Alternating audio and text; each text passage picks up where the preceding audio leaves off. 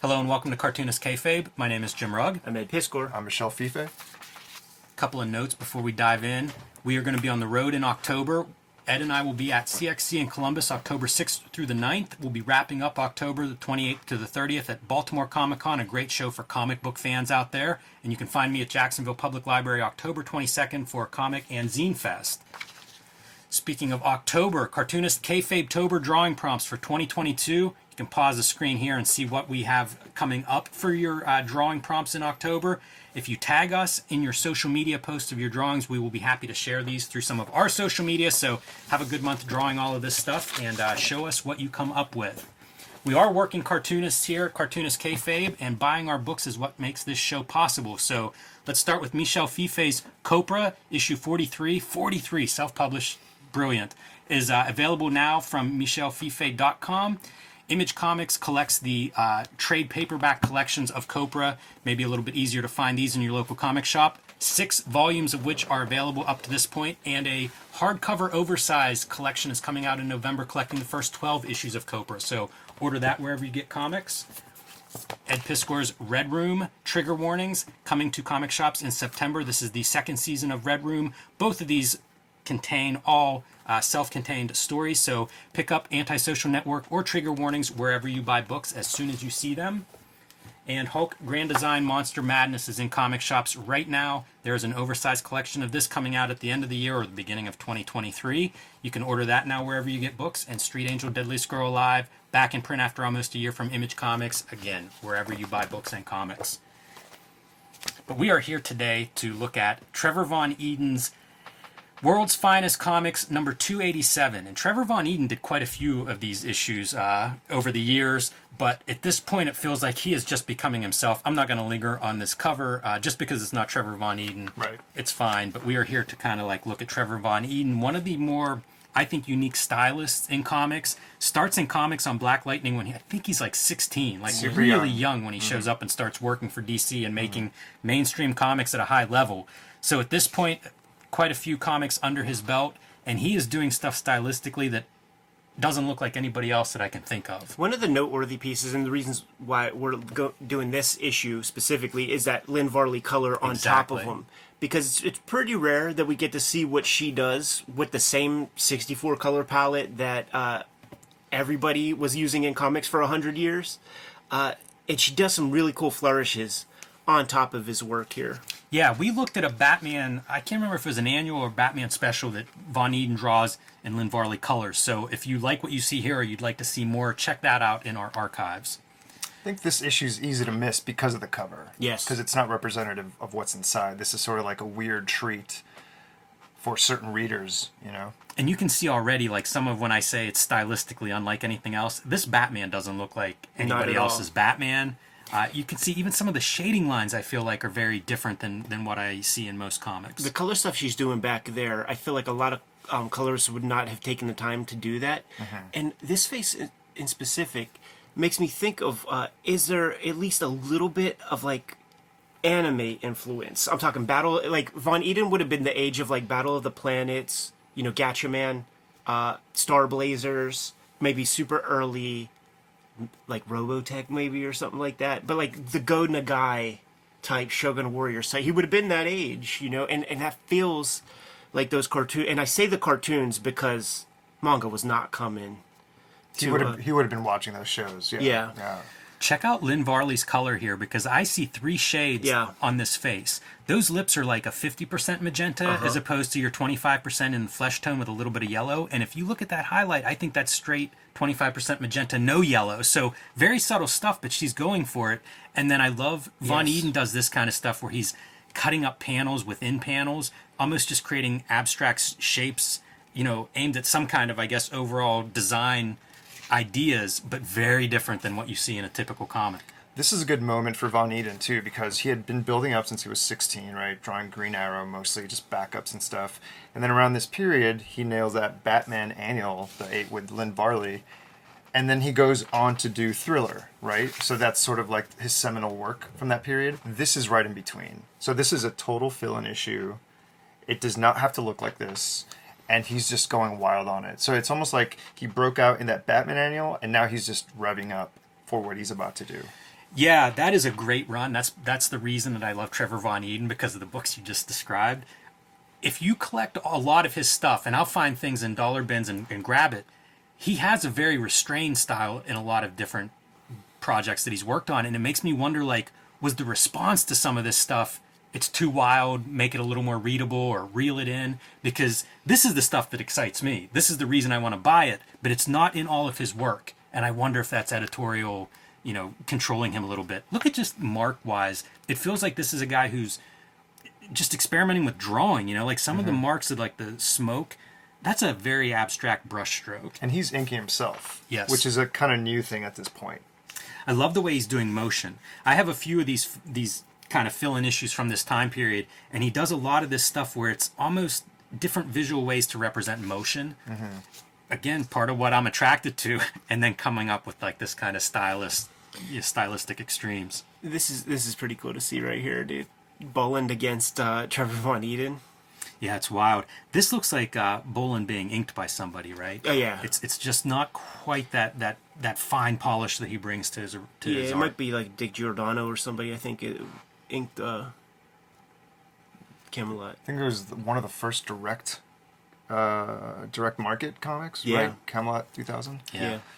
You know, I'd also love to see some of this stuff like script of color because that's amazing. Like again, these abstract designs within panels, and then Lynn Varley's really punching that with the purples and the magentas behind it. Same with a panel like this, where what are we even? How are we interpreting the script or story that this is what you're coming up with for a panel? Look at our boy, man. He's the undead. totally. This treatment's so good. This reminds me of that uh, Born Again scene where Ben Urich gets that call. Yes. And Mazzucchelli was just like trying to like draw that anxiety, and it's all chiseled and hard ink lines. That's sort of the same. Dude. I mean, it's perfect. I'm so glad you brought that up. Like, Greg Wright hit me up.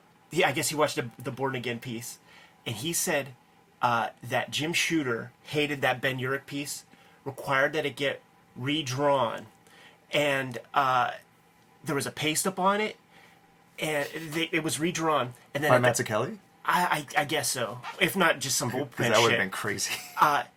At the last minute, they everybody saw that that abstract piece was was dope. They knocked off the fucking paste up and sent it off to the, the press. Jim Shooter never noticed. Jeez. Jeez. Yeah, man. If he had caught someone doing that, imagine imagine the uh, repercussions we for that. we have the Born Again artist edition, and it's like got to revisit that. See if you see some of that Yellow paper cement on around Yeah, there. yeah. definitely. So more of these great layouts, right? Like they're so imaginative. Yeah, so great. Now Maybe not the best reading. You see arrows pointing at stuff. you see that also kayfabers notice we're not talking shit about the story whatsoever. Because like it starts to get into a place now this is not a bad page for it but the straight reading order mm-hmm. becomes very challenging and just not not fun. It, it's funny that this is sort of a weak part of it, the lettering, because usually it's strong. It's leading you mm-hmm. yeah. where to go, where your eye should be taken, you know, because the art kind of doesn't help in parts, right. You know, which is part of the story, you know, just to be quasi chaotic. How wild is this for your lettering choice? Like really over top of a close up of a face. right That makes me wonder, like, I don't think this was Marvel style. definitely not This like was definitely a script first. Yeah. And Trevor was just like, I'm just going to do it my way. Maybe there's going to be all these captions. I'll just throw in an eyeball in the back. Yeah. It's of no consequence. Could be. I like Varley like choices that she's making here because it would be easy for all this stuff to bleed together. So if you pull out a, a red panel there, it kind of helps just create some kind of separation and order here. And I love that the lettering goes same same treatment there color wise. is that a cable zappy eye I think it is. I think so. Same kind of deal here with some really unusual marks and unusual coloring. Mm-hmm. I just, I, I'm such a sucker for this. This is probably going to start showing up in more of my comics of like the non uh, perpendicular lines. yeah i've been messing with that a lot uh in my red room stuff also and just like gestalt theory like this Yes. line just continuing throughout all the panels Hey, same with this one. Yeah, and going sure. right through the middle of this guy's eye. So even though the line isn't here, the point of interest continues. Yeah, and and like if you're trying to do this kind of thing, like it's it's suggested to do it this way more where it's broken up in the middle because you could he does a very good job because it's like negative, positive. Uh, you could create fucked up tangents, and it totally works here. But if you're being pretentious about it, you might screw up your drawing. You might screw up your page flow. I love this sequence of just hit the guy walking through doorways. Look at the angle that he's bringing here, but uh-huh. also the way he uses black to create like a middle ground. Oh yeah, Yeah. This stuff would look amazing in black and white. I see shades of like Toth sometimes peeking through some of these pages. And then like the cut between regular people, this almost reminds me. I bet Larry Stroman may have seen that at some point. That feels like something I see in some of his work. But to go from like regular people to then the superheroes, really doing some different stuff in the art and in the drawing and line art to like almost create room for the colorful part of the superheroes. You mentioned Toth, and I think that was an influence around this time. He like discovered Toth and he was applying it to this sort of drawing.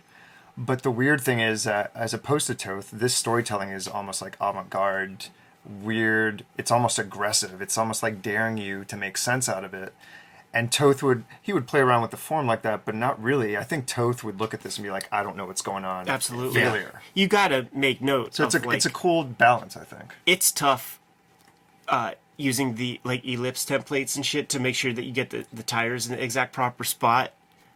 But It's a good solution. Trevor Von Eeden figured something out there.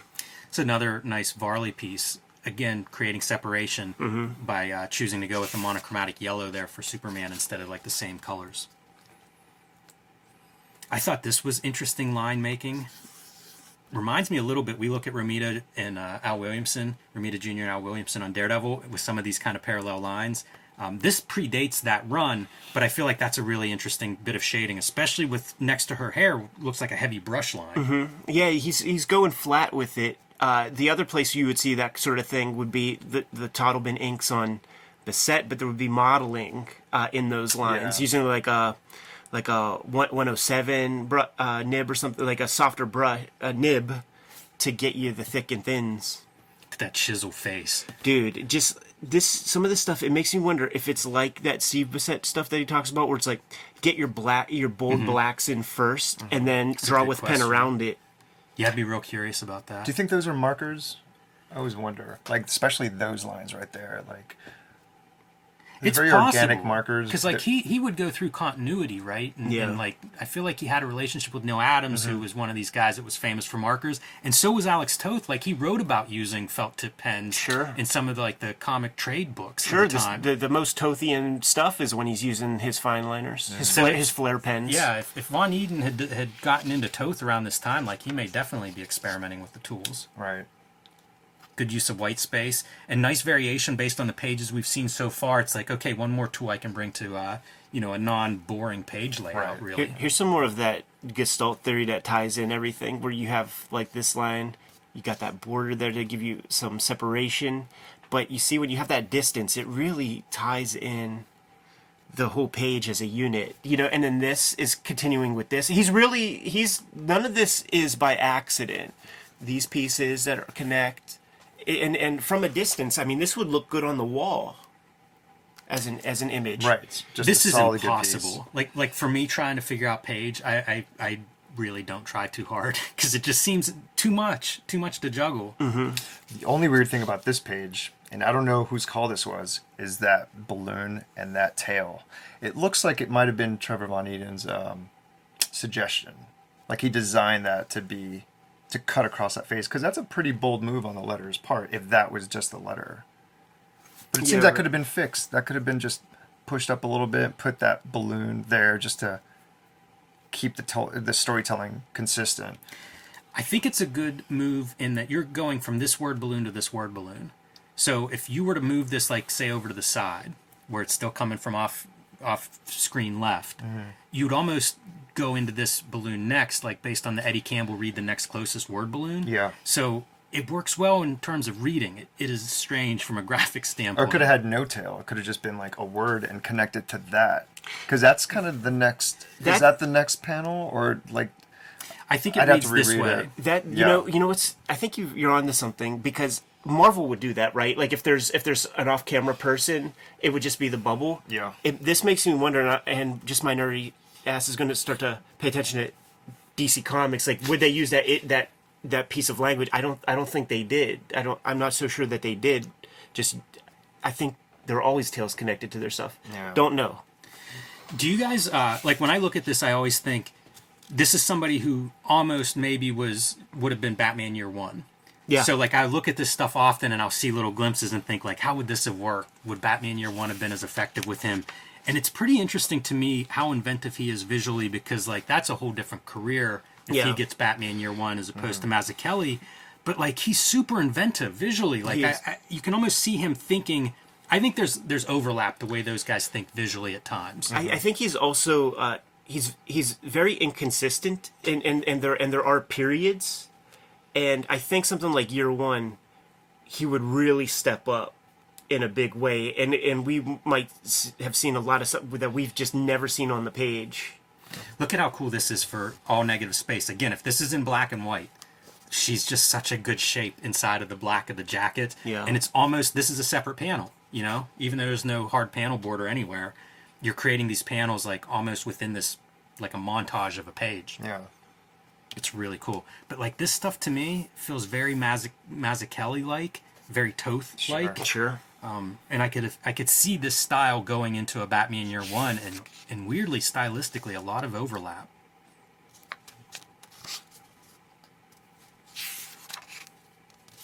That feels like Toth right out of uh, the Fox. Yeah. Remember the the Oh, yeah. Fox Red Circle comics where he would have shadows of like leaves and stuff on him. Oh wait, go back one page real quick. I think that's you miss it if you blink, but he's standing on a statue and that statue's holding out a sword. like I thought that was a branch for the longest time. Oh, but I'm like, what's he doing? Oh, he's crouching on top of a statue. You don't see it before or after. It's just there and you just kind of have to figure it out on your own. But again, it's such a small detail. Like I just recently noticed it. Yeah, it's, it's it's pretty bizarre. It makes sense kind of in the composition of the panel, but it doesn't make sense in terms of like, wait, what? Yeah, Yeah, it's funny. And Batman peeping uh, some some people there. very Toth. That small Batman figure. Very like what's that famous the, the flyer of the skies or the death Oh, yeah, Star- yeah. whatever that's called the archie goodwin written story I like that whole page, like people romance uh, moments, romance comics, people kissing and stuff. This kind of stuff was something that I thought was really effective. Man, that face is a Toth, a Toth Batman face if I ever saw one. And again, like these kinds of weird perspectives that create motion, he kills it in, in several of these books at this time period. It's great to see that scale too, and just those bigger, heavier brush marks. It's a lot of language that was not common in, in DC Comics at this Nope. time. or comics in general. That's or, true. Or, mainstream comic. I mean, this is a newsstand thing. It does make me wonder, like anything that he's looking at. Like it feels like there's Toth here, but is he looking at is Catalan publications coming out? Has he gotten hold of some weird books? Because this does not look like uh, uh, he's not looking at old Marvel and DC to find out these kind of ideas. Maybe it's like the next step of a Neal Adams evolution. Like he's just taken that to that other degree, but it's super The- graphic. Yeah, the layouts really feel that way. I'm always reminded Ed of that Neal Neal Adams quote that um, I don't know why The I, Larry I, Hama I thing? ascribe it to you, but yeah, I think you might have shared it with me or whatever, Larry Hama about like you know drawing this thing in your head or, or your thinking, and it feels like that's what he's doing here. Like this is a lot of invented, feels like invented ideas from a uh, composition standpoint. But yeah, Neal Adams, I think, told Larry Hama like, "You're drawing something that is cool in your head, but you're not going the extra distance to make it cool. Yeah, you're and- just and kind of start to- shortcutting it. yeah. I think Von Eeden just draws the cool thing. And these full pages where it's like multiple panels, but it's really like one large page. I, I understand why people don't do that. Not an easy thing to do, but mm. it really sings whenever he does it. Color really helps it here. All the darker tones for this dark version of Superman. Not dark version, he's struggling, but in terms of like the page design, it's just it could have been handled differently, and I think this is perfect. And she's using real odd colors for his like red boots. Yes. Yeah, it's a great. It, it feels off because it's Superman and it's like the darkness. You know, it's almost like he's entered Batman's world here with the dark colors. she's with the not. nighttime. She's not giving you any pop. Like even the yellow, it's not hundred percent yellow. Like there, it's orange for the yellow on his suit. Like she's not giving that to you. You get that at the end. Another nod to the topless uh, Neal Adams Batman. This is usually what World's Finest was. It's Totally. Kurt Schaffenberger, sort of like colorful, super heroic stuff. And then you get this, you know. I uh, I had actually pulled another World's Finest with Trevor Von Eeden because I don't know when we're going to do more of, of World's Finest, but I did want to just showcase. This is from issue 305, so figure about six months later, and same kind of thing. Like it's still Von Eeden doing stuff that I haven't really seen before. And when you get into some of these kinds of pages, when I was talking about like the full pages that just sing, it feels like. How wasn't this? How didn't people recognize like this is a superstar? It's too put him on a good book, put him on something high profile. Why? It feels like something fans should have rescued him, like the good world's finest artist. No, that, like, No, like I Too, mean- too ahead of its yeah, time. the fa- fans ain't looking for this. It is wild stuff. well, fans weren't reading World's Finest, first of all. That's Yeah. that's probably the And truth. fans probably didn't respond to this kind of stuff. But super inventive, you know what he's pulling out of this. And I mean, like if they if they don't let the dude do the cover, that's let you know. Like we That's need, we, true. we need somebody to sell this thing for us. But I mean, this is very very wild stuff. And same time period, you know, it's a book that nobody's looking at. To your point, That- Michel, and that Yeah. means that can equal creative freedom if you have a guy who's really got some creative energy that he wants to put on the page. Shout out to writer Cary Burkett. I, I looked him up because it's a name I always saw in, Mm-hmm. credit, in credit boxes. I think this is his last issue. Um, then he takes a break, comes back, writes Warlord for a year, and then just gives up comics altogether. I think he's in radio now. But he wrote these stories with this great art. It's like the reverse Pat Boyette. yeah, yeah, yeah. Um, I'm not sure what the fan response to this was. I could get the a few subsequent issues and look at the letters pages to see if anyone notices, but uh, I don't know. All right, man. When we go digging, we'll look for uh, issue 290. Yes. do it. And hit the letters page. Man, you guys good to go? Let's do it. Get Yes. favors like, follow, subscribe to the YouTube channel. Hit the bell. We'll notify you when new vids are available. Michel Fiffe, what's out in the wild and what can people get their hands on? I got Copra single issues at michelfiffe.com. You could, uh, I got links there for everything. Uh, my Patreon, my merch. I also have uh, image collections, like round six is up to round six. I also have a, a hardcover coming out called the Master Collection, coming out November 16th, also through Image. And that should be it.